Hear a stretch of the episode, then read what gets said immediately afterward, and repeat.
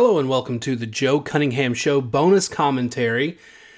Today I'm going to talk a little bit about the uh, uh, Advanced Placement African American Studies course that is that is drawing a lot of controversy in Florida. Governor Ron DeSantis in Florida has banned uh, Florida schools from teaching the course. And I didn't really have much to say on the subject before because I couldn't see the course framework. See, with AP, they have their course curriculum outline, which is called the course and exam description. There has been no CED publicly available. Right now, the African American Studies course is on a trial basis for a few dozen schools uh, around the country. Next year, it will be opened up to hundred to hundreds of more schools. AP says, and then in the school year starting in 2024, uh, then it will be open to all schools to be able to teach. So right now, it's on a trial basis. Nothing is really public.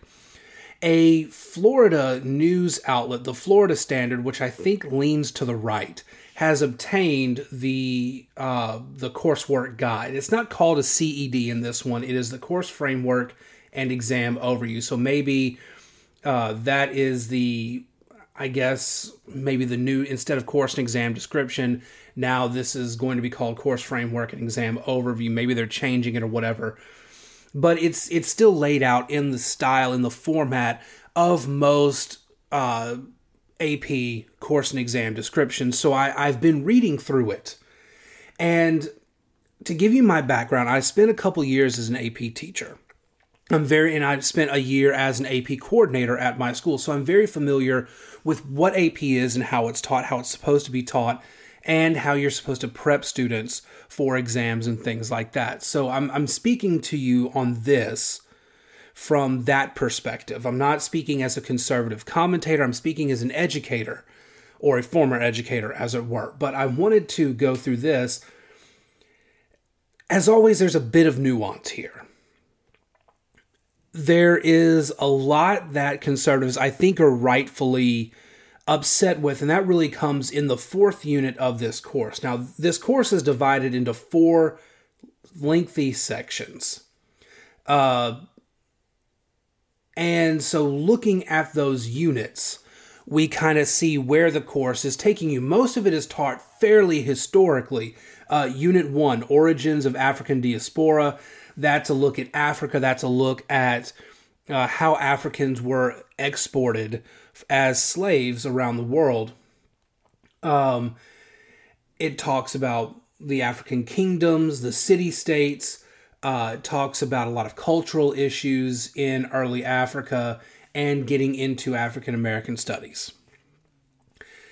Unit 2 is the enslavement process. It starts talking about the, the trade, the transatlantic slave trade, uh, the Middle Passage, goes over some communal uh, and societal and cultural impacts there. Uh, there's I think something that's probably causing some concern for some people, a unit on uh, gender and reformation of kinship. So, gender studies being involved there as well. Not the kind of gender studies you see now, obviously, but still just kind of a look at a lot of sociological issues here. This is actually more of a sociology course than it is a, a traditional uh, history course or history uh, a, a, traditional social studies course. This is a lot more sociological, which I actually think AP needs more of, but that's a discussion for a different day. Uh, then it gets in unit two into black identities, the abolition movement, the politics of memory, all of which are pretty interesting topics and can be taught very neutrally. Unit three is very much the same way: Reconstruction and black politics uh, uplift ideology, the new Negro resistance, art, literature, and music, talking about the, the Harlem Renaissance and, and other arts and, and cultural movements uh, in the post slavery era. You have the migrations. We, You know, we, will talk uh, in a course. If if I were teaching it, we talk a lot about uh, outward migration of African Americans through the rest of the country uh, Pan Africanism, Black internationalism, stuff like that. It also starts teaching uh, the AP extended essay, which I don't know too much on that. I haven't dug into that a whole lot.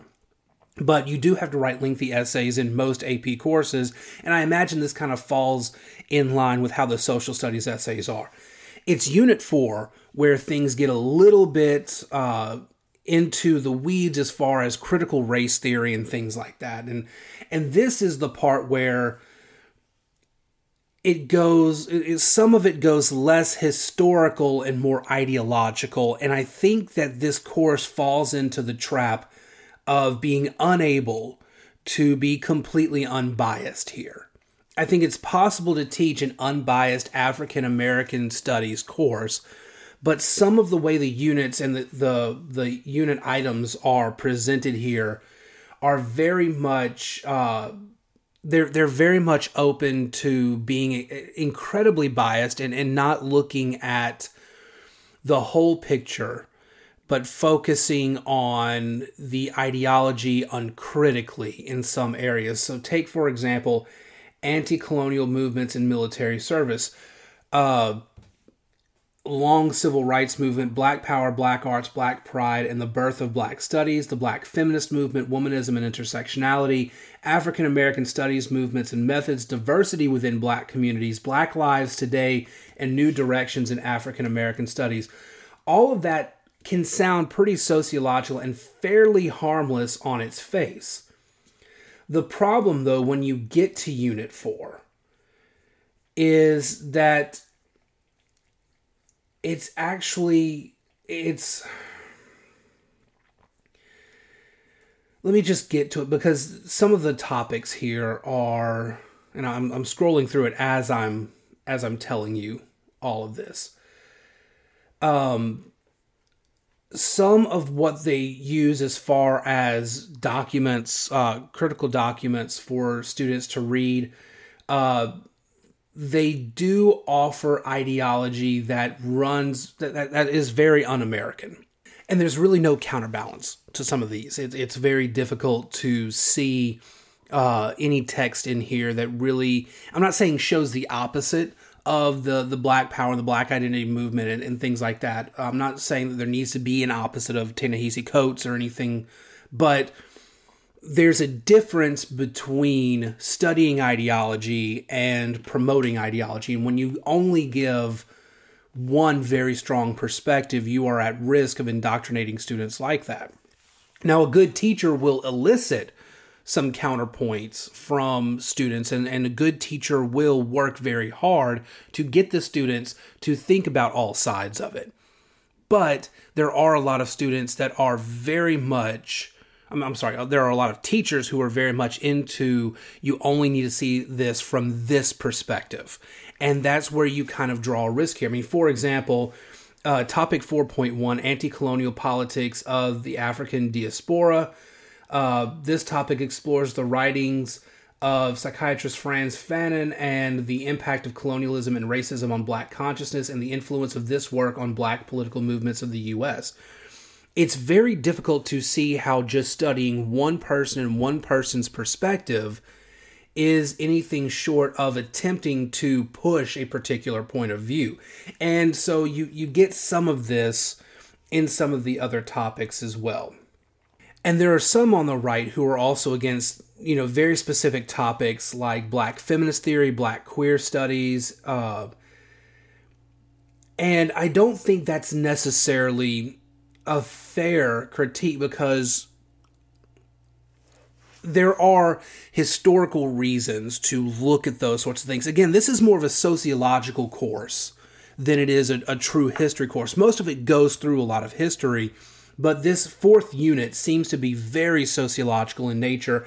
And so you do have these, there, there are different ways to look at feminism from a black or a white perspective. And then Black Queer Studies itself is probably very fascinating if you look at it from a neutral perspective because African American social culture has been, even more so than some of white culture, has been uh, very hesitant on accepting LGBT and LGBT issues. Uh, very socially conservative, especially among evangelical blacks, because religion, uh, church religion was so uh, such a big part of African American culture and, and, still is in many places, in many communities, especially in the South. Uh, so, looking at the particular uh, struggle of being both black and queer is actually, I think, a very valid piece of uh, a piece of um, or an angle of soci- sociology to look at here. But again, the writings of some of the of, of some of the people in the suggested texts are very slanted, very biased, and, and a lot of them are maybe not in the writings here, but in other writings that these authors have, have taken part in. These writers are very anti American and anti capitalist. And for those ideologies to bleed through with no counter to that runs the risk of indoctrinating and forcing a perspective onto the students, which as teachers, we should be against. The entire focus of the pushback against Ron DeSantis and other conservatives in education is that you are forcing your Judeo Christian white point of view on us. So the counter to that apparently is now that we need to force this particular viewpoint back on the kids. When in reality, the question should be how can we get kids to see all the sides and let them choose their path, which is something you can't do in a society that says this is wrong, this is not how you're supposed to think, this is how you're supposed to think, which is more so on the left than the right, but on both sides, it is a problem that we're continuing to see. Overall, I think the AP African American Studies course can be a valid course to teach students. Now, it's completely dishonest for Karine Jean Pierre and, and some of these folks on the left to say that Ron DeSantis is preventing students from learning about black history. That is absolutely false because if you look at Florida's education standards, you look at the curriculum in Florida, you know full well that that part of history is vital. It's necessary. Kids are tested on that every year. You can't say they are being prevented from learning black history. What you can say is that certain elements of AP African American Studies do run counter to Florida law because they do force a certain perspective on students. And it is that unfair characterization from the left that emboldens and strengthens the ones on the right who are wanting to crack down on curricula, who are wanting to crack down on libraries and library books. It is the extremism of one side that is pushing the extremism of the other side. So that's my take on this, and I I realize it's probably not going to make anybody happy. Folks who are in favor of it are going to think that I'm being too critical by saying that some of these writings are are too biased, and and and I question whether or not they should be taught to students uncritically. And there's going to be people on the right who are saying that I'm giving AP American African American Studies too much credit, and that is the whole thing is CRT, and that's dangerous for our students. But really, when it comes down to it, like everything, there's nuance in this situation. And I think that when education is done right and students are taught to learn critically, when they are taught to be critical of what they read and write, when they are taught to identify their own perspectives and embrace those perspectives while still acknowledging there's another side, that's when education's at its best. But education can't be at its best when either side is pushing the most extreme set of values on the other. But we're not seeing that as much from the right as the right is being accused of. What we're seeing is the left going extreme, the right pushing back, and the left calling the right extremists. And that is an issue that we societally have to tackle, especially in education when there's not supposed to be bias like that. Anyway, thank you guys very much for listening to this little bit of bonus commentary. I will probably say a lot of similar things on my show today. My show uh, is on News Talk 96.5 KPEL in Lafayette, Louisiana, every day, 3 to 4 p.m. You can also find the podcast version of that show right here on this podcast. I put it up every day.